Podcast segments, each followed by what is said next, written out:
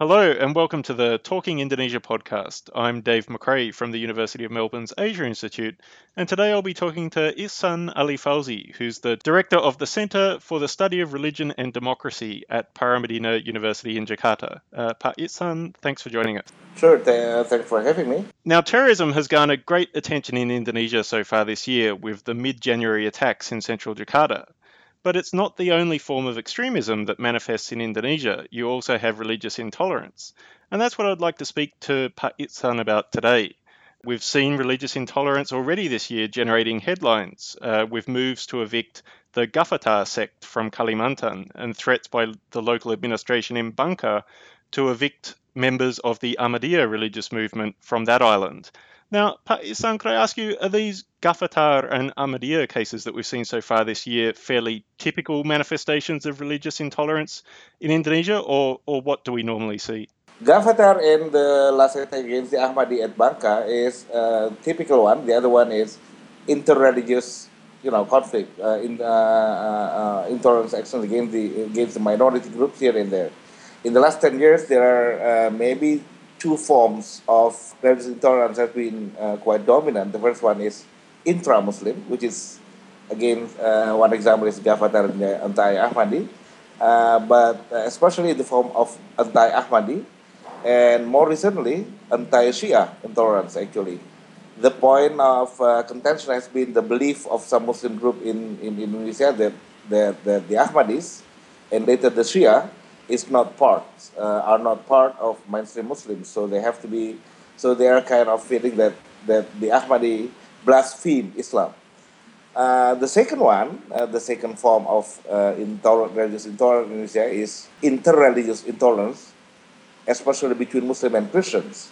And it takes place particularly in the regions where either Muslims or Christians are uh, the majority group, meaning in the places like Aceh in the eastern uh, eastern part of uh, the country, in western part of the country, where Muslims are major the, the dominant group, and the latest one uh, where the Christians are majority. The example one is Papua. Uh, they are the majority groups there. And in this second form of religious intolerance, the point of contention has been permission to build, uh, renovate, or expand the the house of worship. So, for example, there's a controversy concerning the erection of the mosque in Tolikara in the very end of last year. And there's also the issue concerning the, the erection of the churches in some places in Aceh. That would have been in uh, Singkil, perhaps, in, in Aceh late last year. Yeah, Singkil. area between, uh, between Aceh and Medan, North Sumatra. And are there common groups, common drivers for for the different incidents of, of religious intolerance? The first one, I think there is a, if you see the local driver for the kind, one is the uh, institution called Pilkada or local elections. In this place, in these cases, politicians or the candidate for Pilkada uh, usually are willing to sell religious issues uh, to garner more votes. And in some area in Indonesia, saying and having a policy that Ahmadi, anti-Ahmadi is not part of Muslim is sometimes popular, yeah. Another drivers, which is also common in Indonesia, is the inability or reluctance of the state, especially the police, because they are now the most responsible party to do the maintaining the order, to enforce the law, to take the firm actions against uh, religious intolerance behavior. You know, the intolerance sometimes is a law, is okay in democracy, but you are not uh, uh, you should have only intolerant in your thinking or in, in your feeling, but not in your in your behavior. So if you think that Ahmadi are not part uh, or Shia are not part of Muslim, that's okay. But you can't do anything harmful against them. No, I mean it's an interesting point you make uh, about you know attitudes as opposed to actions. Is the view that say Ahmadis uh, are not Muslims particularly widespread in Indonesia? I mean, are these we see the manifestation of religious intolerance in actions are in fact intolerant attitudes very very widespread uh, among Indonesians do you think? Uh, we have to be very careful about you know uh, there is no survey decoupling these three things asking whether you sometimes we have but not very often uh, decoupling intolerance into one thinking and the other one is feeling and the other one is behavior actions and the most important thing is uh, intolerant actions actually. But I don't. I I think there are there is no so there is no data on that, Dave. I'm I'm afraid. But I think there is quite spread enough in Indonesia that the Ahmadis are not Muslim, for example, and not, but not the Ahmadi, uh, not, but not the Shia. The Shia is we usually are more unfriendly to the Ahmadis than the Shia.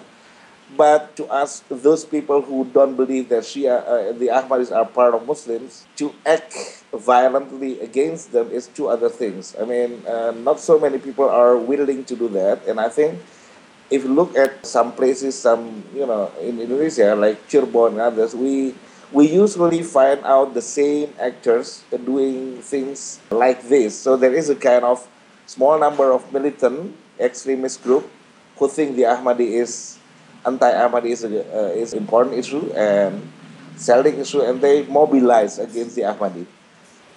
The another example is also the movement against the Shia. So we know it's only in the last, I think, two three years that we have been seeing what uh, organization and movement called ANNAS, Association of Anti-Shia in Indonesia. So this, so this I think this is the work of very small number of people, very militant one, very extremist one, but there are not enough support against them in Indonesia because as uh, you can see in other places, you know, the majority people are usually uh, silent majority. They are not acting against that or pro that. Yeah, no, well, that was what I was going to ask you. Is you mentioned there isn't really survey data on broader societal attitudes to Ahmadiyya, to, to some of these other issues.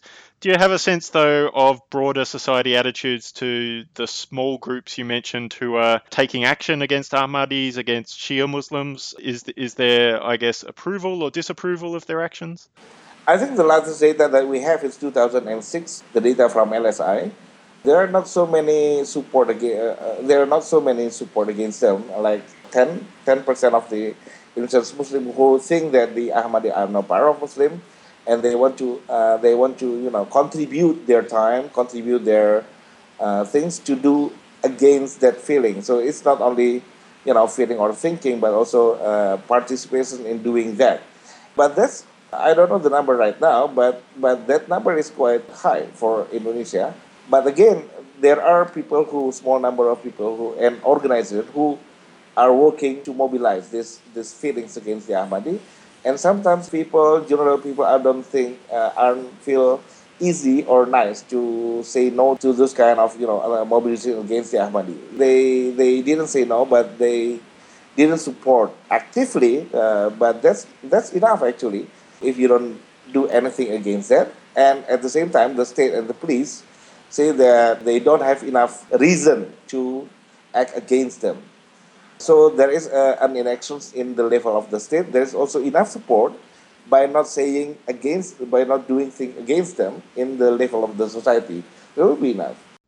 Okay, okay, that that's enough to enable uh, religious intolerance to take place. Yeah, and I mean, can you give a sense of the trends on religious intolerance? I mean, particularly, I guess, incidents of violence. Are we seeing increase or a decrease? What are the what are the trends over time for religious intolerance in Indonesia? Again, I don't see I don't see any clear increase or decrease in the sectarian intra-Islam, intra-Islamic conflict. While uh, we could easily find the Ahmadis and the Shia here and there in all over the country, I mean, you could easily find the Ahmadi mosque or the Ahmadi communities here and there, but violent intolerance behavior against this Ahmadi group took place only in a number of regions, yeah, mostly in West Java, including Banten and maybe some part of East Java, yeah. But there is another trend which is alarming to me. This anti-Shia uh, mobilization or anti-Ahmadi mobilization has been deadlier in the past few years.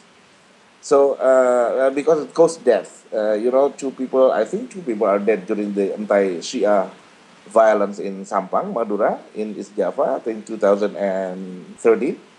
And there are three Ahmadis who were killed during the anti-Ahmadi violence in a place called Cikesik in Banten area, New Province, in 2012. Okay, so you're saying there's no clear trend in the number of incidents, but perhaps the violence is getting deadlier.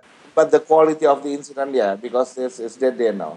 But concerning, I think we also have another conflict, right? Uh, which is uh, interreligious conflict. Uh, concerning that kind of conflict, which is, uh, we also have a, a, trend that people become intolerant uh, because they see the same intolerance was made against their uh, religious fellow in another place. So there is a pattern of vengeance in Indonesia, we call it.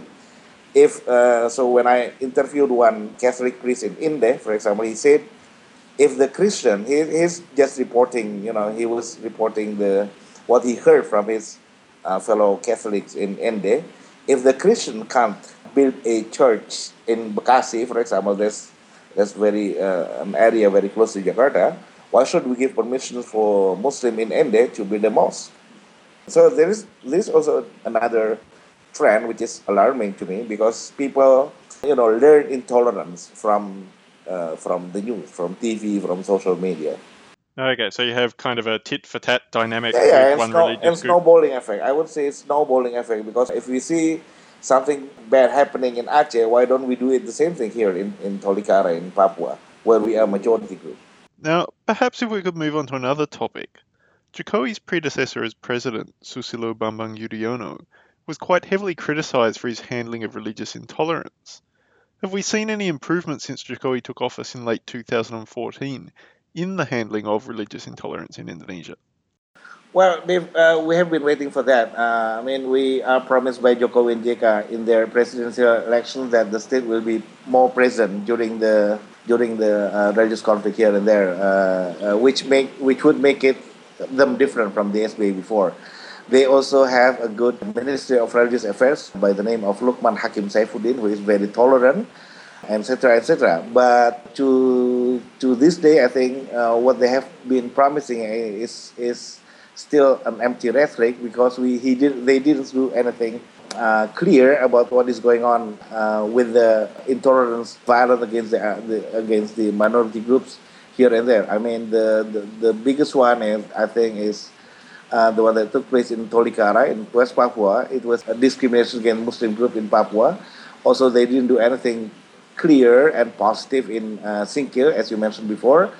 And this day, actually, we are witnessing the absence of, of the state, where a region in Bangka, which is in Sumatra, expelled the Ahmadi group from, from the region called Bangka. So uh, we have been we have been waiting for the you know good policy and good action by the presidency, President of Jokowi and their uh, their guys, but uh, but uh, unfortunately we don't see it yet. Why do you think we haven't seen sterner action from Jokowi's government on religious intolerance? Because I mean, you could argue they had a political imperative to take action, um, given that they did particularly well among non-Muslim voters uh, in the election. That seemed to be one of the important factors in in I guess Jokowi winning over Prabowo.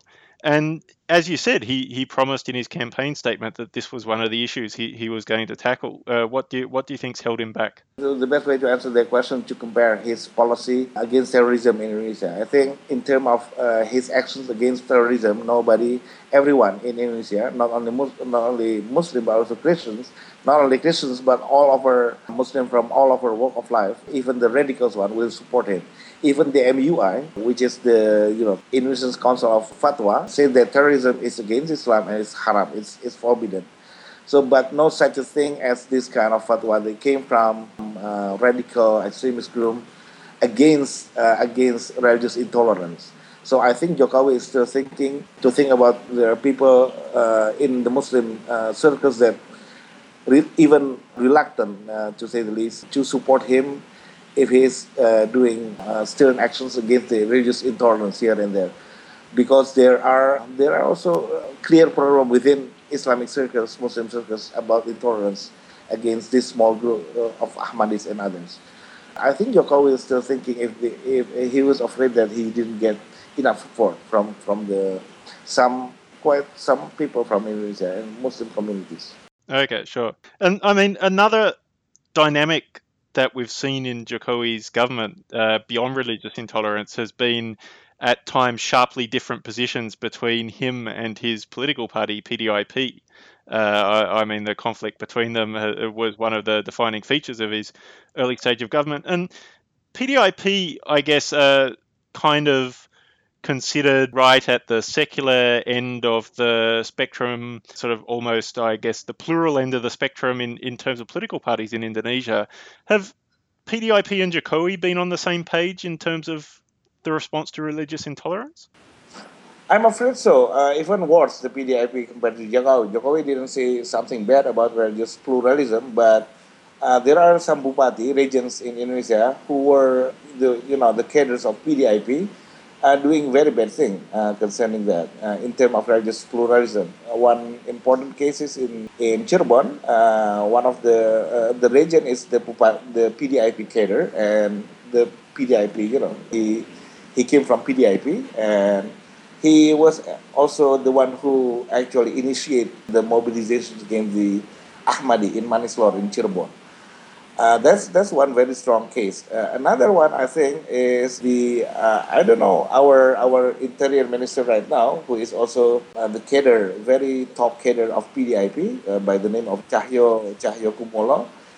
he said he said something quite strong against the expulsion of Ahmadiyya in Bangka, but against his only rhetoric. He didn't do anything against that, and we have been we have been waiting now and there is no uh, you know firm action against that kind of expulsion which is which is against our constitutions actually. So jokowi didn't do anything harmful to religious to religious pluralism in indonesia but he, he, he didn't take firm action against you know the policies or or the actions that that harm that he didn't do that directly but some PDA, PDIP cadre did that uh, directly as, as, a, as a state apparatus. I guess you're speaking there about the political aspect of this, that politicians are restrained from taking action because they worry about whether they'll have support, or some are even promoting uh, religious intolerance to look for extra support. Now, what about state institutions uh, like the police? Uh, I mean, I know you've co authored a book on policing of religious intolerance. Uh, are the are the same factors affecting the police response to religious intolerance, or or is something else underpinning the kind of permissive attitude that you see from the police to these sort of incidents in Indonesia? In the research that was published in the book, we asked good cases and bad cases of policing of religious conflict here and there in Indonesia in eight cases, and we asked uh, three aspects of the policing. One is their knowledge, their their uh, do they know about the the democratic policing that they, they uh, that should be the norm of the policing. The second one is their commitment. So uh, this not only the you know, knowledge but commitment, the willingness to do that. And the third one is the ability of them to do uh, precisely that democratic policing. Our conclusions is one in terms of knowledge. I think they generally know what they have to do so they understand that they, they have to, you know, be impartial, for example, in terms of religious conflict. So they can't support one group if uh, there are two parties who are in conflict.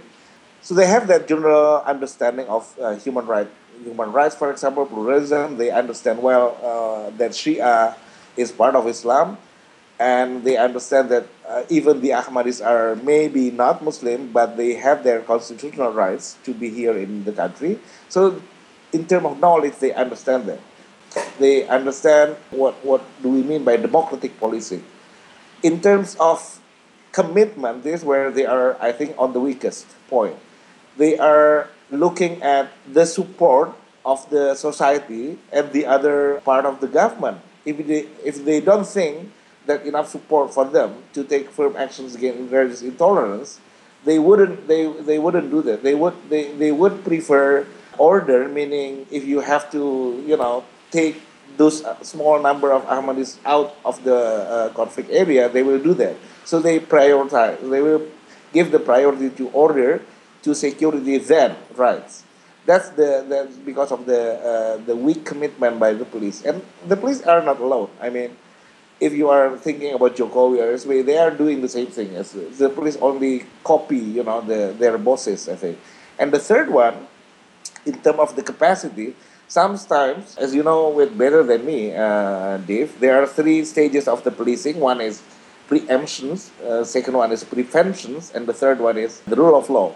And they know it quite, they know it well that they have to be the the earlier you come to solve the issue, the better for you, the easier for you. And sometimes they don't have enough that capacity to handle the situation very early. if they come very late when the mobilization has been taking place for some times and the you know the controversy has been very high and you know the conflict was very the conflict between two parties has been uh, that high so it would be difficult for the police to be a neutral a neutral party that could separate that could solve the problem peacefully uh, how important is law enforcement as a component of the very state? important Very important. very important because uh, as again as, as said before there was a snowballing effect out of that. People sometimes I, I have that impression that this radical uh, movement try to tease out the police. If they don't have that strong policy against them they will do it and do it again. They ask other people to do the same thing in other places. So uh, so uh, weak law enforcement is is deadly in Indonesia because they could they could uh, they could endorse other people to do the same thing because they think that it is uh, okay to do that. Do you see any prospect for an improvement in the law enforcement response to religious intolerance in Indonesia? Uh, if you look at the cases, the latest one, for example, the Gafatar in Central Kalimantan, and the other one is in the distribution of the Ahmad in Bangka, there, there is no such a thing as you know improvement in the policing of the minority group. The pattern was the same. I mean, they they follow, you know, they see the if there are enough support to them, they will do that. But if they don't, if they don't have it, they will follow the the, the mass. Uh, so yeah, we see they didn't see any, they didn't take took any take any actions in, the Kalimantan, also in in Bangka. They just follow uh, the region. Yeah, they just follow the the yeah the dictate of the mass. Okay, okay. And I mean, one of the proposals that we saw early in Jokowi's term, raised, I think, by uh, Lukman Hakim Saifuddin, the, re- the Minister of Religion, was this idea of a law to protect religious minorities. Um, what do you think of that idea? Would that be something constructive? Could that contribute to law enforcement? I don't think it's a good uh, constructive move. Uh, for one thing, is it's you uh, give a legitimacy to the division within society where are the minor, minority and where are ma- majority because you make the law uh, for to settle that issue. Um, minority and majority is not the issue. The issue is that every citizen has to uh, be respected the right of them, uh, including the rights of the, the religious right. Uh, and the other one, I think we have enough regulations concerning here, here and there. We have a strong constitutions providing the legitimacy, the, the, the reason why we have to respect our religious minority fellow. But the problem is not regulations. Mostly, there are some regulations which is vague. Uh, I think that's correct, but but mostly uh, the problem is in law enforcement the, and the uh, position of the state to to have clear idea and willingness and commitment to do that. What can the government do to improve law enforcement? I mean, is it a simple matter of showing political will from the top, or is there more to it than that?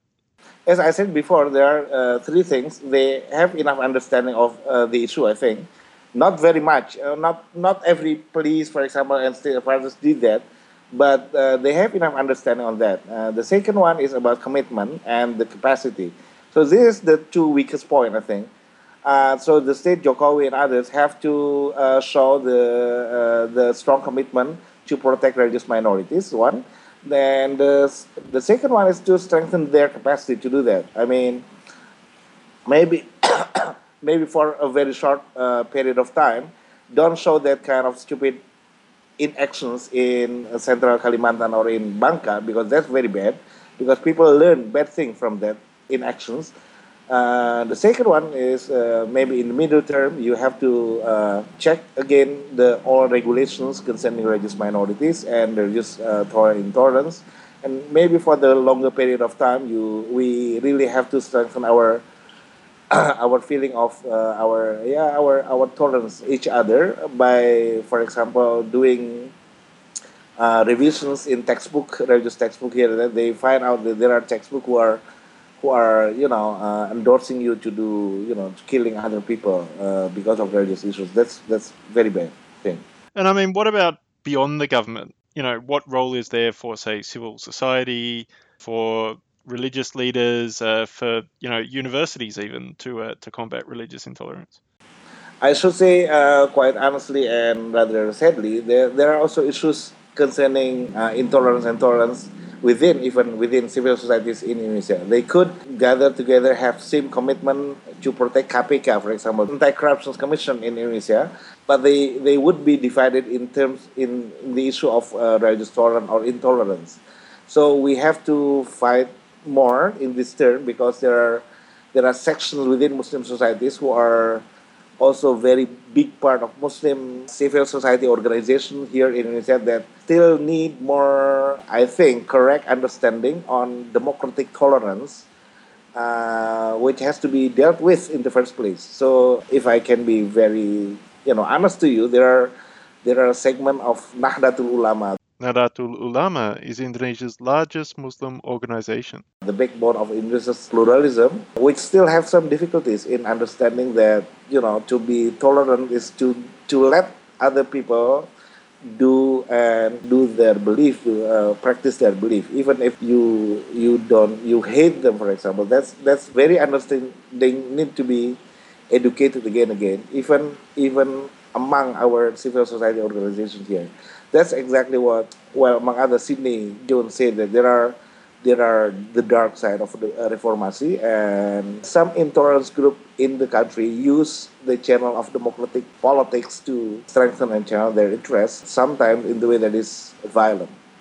Okay so democracy both provides for greater religious freedom in indonesia but provides a channel for these intolerant groups yeah, this is so because uh, this so as you know it well because before that we are under authoritarian group uh, we can't even discuss our differences uh, religiously or ethnically or others. So when it when it came when democracy came, it it was like the very first thing that uh, uh, we we didn't talk about that and now we could talk about that. So it's sometimes the form of it, the manifestation of it was uh, you know violent against the minorities. Uh, perhaps I could just finally turn to the question of whether there's any connection between religious intolerance and terrorism. I mean, you mentioned that public attitudes are very different to the two, sort of an emphatic rejection of terrorism, but very mixed attitudes on religious intolerance. Are, are they are they are the two phenomena completely different, or is there a connection between them? Well, there is a connection between them. Yeah, nobody can could be terrorist other unless he is a radical an extremist. So not not every extremist are terrorists, but every terrorist should be in the first place a radical or extremist. And if you don't act firmly against this extremism in Indonesia, uh, you would, directly or not, uh, provide some, you know, uh, fuel for Indonesia's terrorism here and there. The best case is for that is the uh, Muhammad, I think Muhammad Nuh of Muhammad Sofyan in Cirebon. Muhammad Sharif blew himself up inside a police mosque in the West Java town of Cirebon in 2011, killing only himself. Uh, everybody knows about him uh, and his activity uh, and his activity in extremist uh, religious organization Cirebon called Hamas. But nobody, uh, yeah, I mean, the police didn't take any actions against him because they think that, you know, this religious organization is allowed in under democracy but the negative side of it is it could give you opportunities and places to learn about that you could actually do do something you like against your opponent. And think about if that kind of radicalism added into it two things. One is the doctrine of takfiri. Takfiri means that you could call uh, someone who don't who, who you don't like even if he's muslim a kafir unbeliever. And the other one is you could even kill a kafir if, if they uh, even if they are Muslims. So these two uh, doctrines, uh, the takfir and that you could kill a kafir, a unbeliever, is provided by terrorist organizations like Jemaah Islamiyah before and now Islamic State. Okay, so law enforcement against religious intolerance important in its own right, but also an important step uh, in countering As it is, terrorism. it is against terrorism, yeah. Yeah, yeah. Uh, Pak Ihsan, thanks for sharing your insights today. It, sure, has been great to speak to you. Um, thanks so much. That was Ihsan Ali Fauzi, Director of the Center for the Study of Religion and Democracy at Paramadina University, and one of the authors of the book Policing Religious Conflicts in Indonesia, available as a free download. We'll put a link on the podcast page on the Indonesia at Melbourne blog, where you can also access the entire Talking Indonesia podcast archive or subscribe via iTunes or Stitcher. Look out for the next episode with my colleague Dr. Ken Setiawan on the 25th of February, Until then, this has been the Talking Indonesia podcast.